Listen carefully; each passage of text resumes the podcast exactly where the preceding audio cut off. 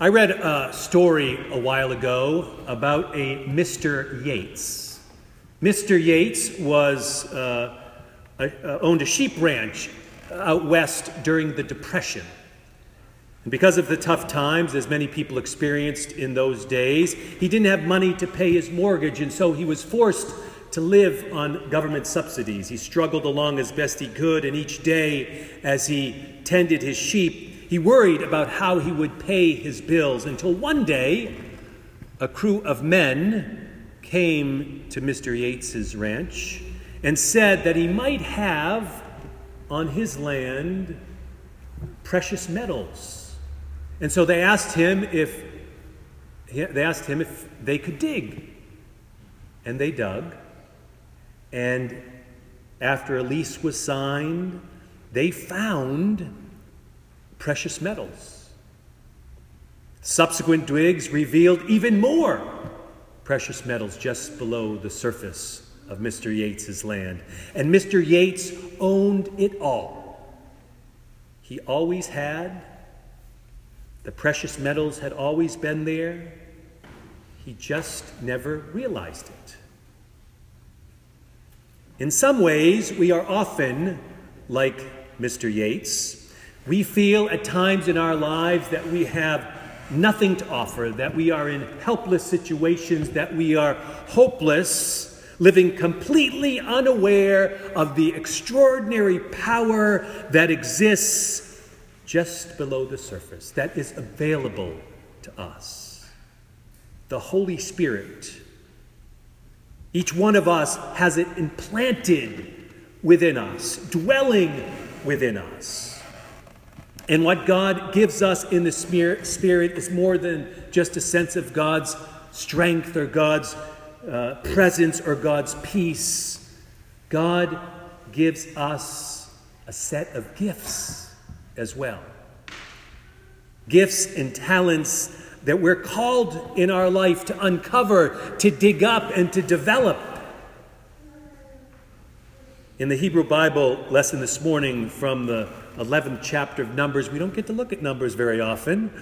In the 11th chapter of Numbers today, the 70 leaders of the church, as Jenna read, uh, the, the 70 leaders of the church with Moses discover their gift of prophecy, the ability to discern God's will for their people, and they use it. Now, this is just one of the numerous gifts that the scriptures talk about the gift of teaching, the gift of hospitality, the gift of wisdom, the gift of helping, the gift of giving, and so much more. The key, as Moses says, is that whatever you got, we use it. We use those gifts that we have been given. What gifts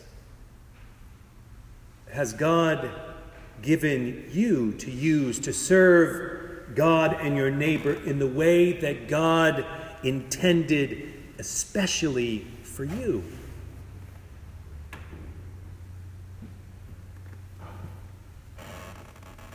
What gifts, what opportunities are there to serve? It might be polishing a pew. It might be planting bulbs. It might be uh, volunteering in the Sanctuary Coalition. It might be using your gifts for all sorts of different ways. But whatever it is, we're called to use it. This is what happened with Mr. Yates. What happened with Mr. Yates is that someone else let them him know what lay just below the surface. Sometimes it takes for us other people who remind us of the gifts that we have to share in our lives. And we're called to do that for other people. That was what it means to be the church, to surround other people with that knowledge of what is there that they can use for God's purpose in this world. Mr. Yates had someone help him find out what lay just beneath the surface, and he discovered how his life of poverty was transformed to a life of abundance. And the same thing can happen to us. He found what was always there and he used it, and it changed his life. this is what the Spirit can do. Even more so than precious metals in your land, in case you go out and look this afternoon. What the Spirit can do for us when we respond to it and give ourselves to God's work is to transform our lives, to transform our church, to transform our community and our world. And we live at a time and in a world that needs to have transformation. In the second chapter of the book of Acts, uh, where the Pentecost story occurs, we don't read from it today, but in that first Pentecost experience, the church is born, and it happens just in the midst of fear and uncertainty and confusion. Just like in our world today at times.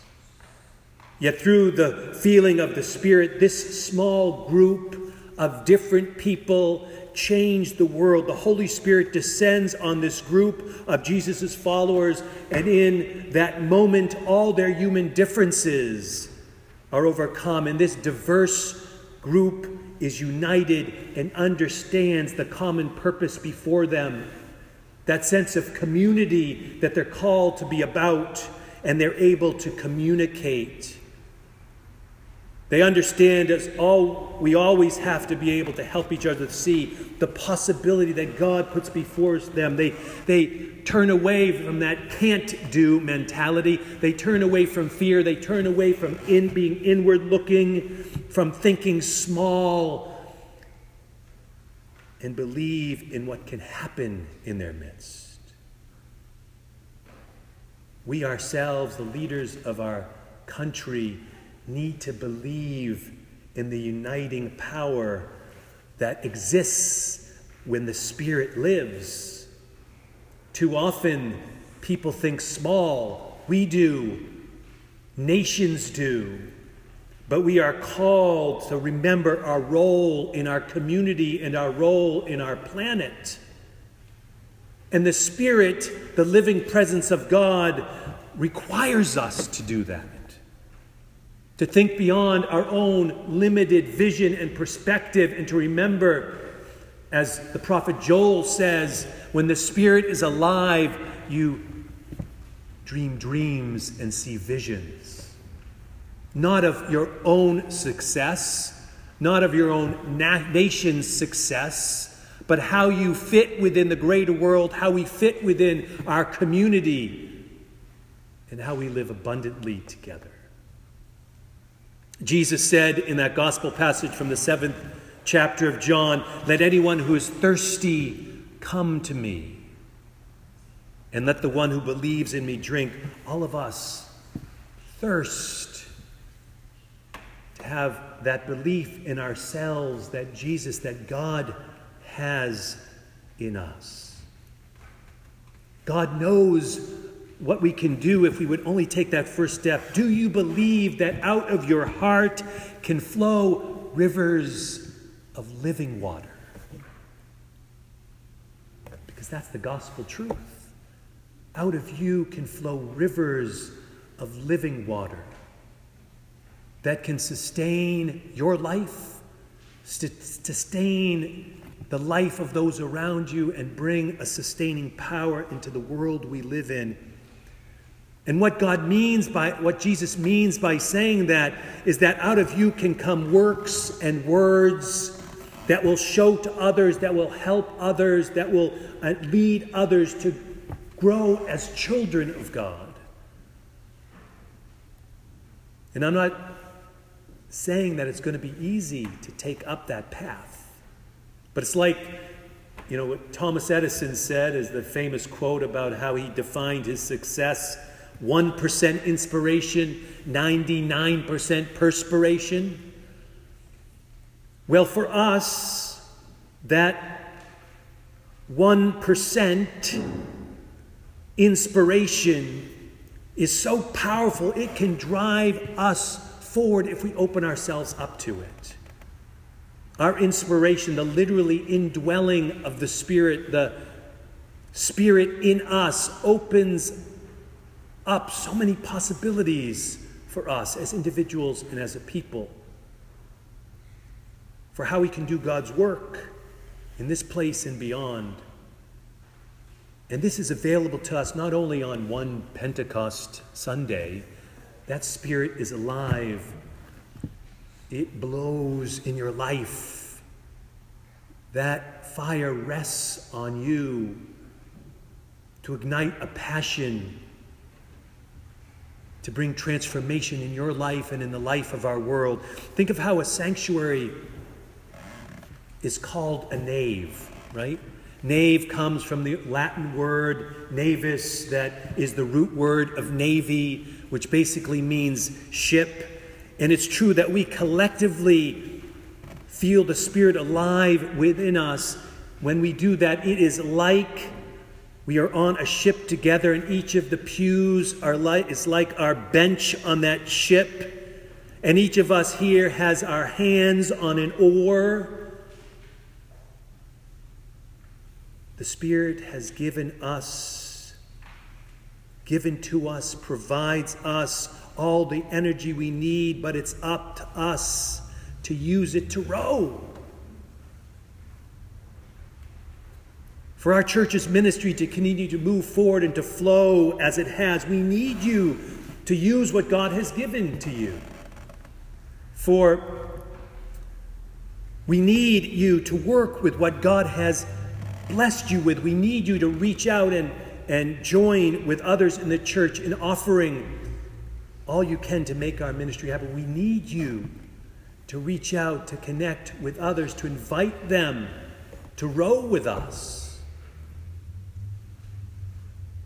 It's going to mean a different thing for each of us, how we're going to be able to offer our gifts. But all of us, with God's guidance and the power of the Holy Spirit, being aware of the power of the Holy Spirit that lives within us, all of us will be able to offer something that makes a difference.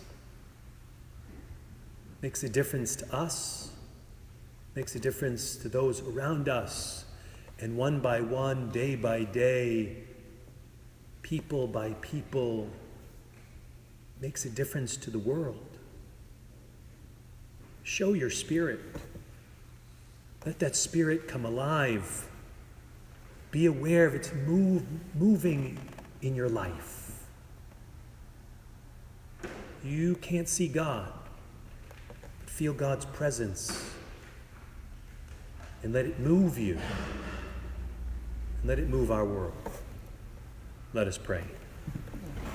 Gracious and loving God, we come before you on this and every morning and we are seeking and searching. And we pray, dear God, if anyone comes this morning with a special challenge in their life or difficulty or transition they're facing, allow them to know that you are with them through it all.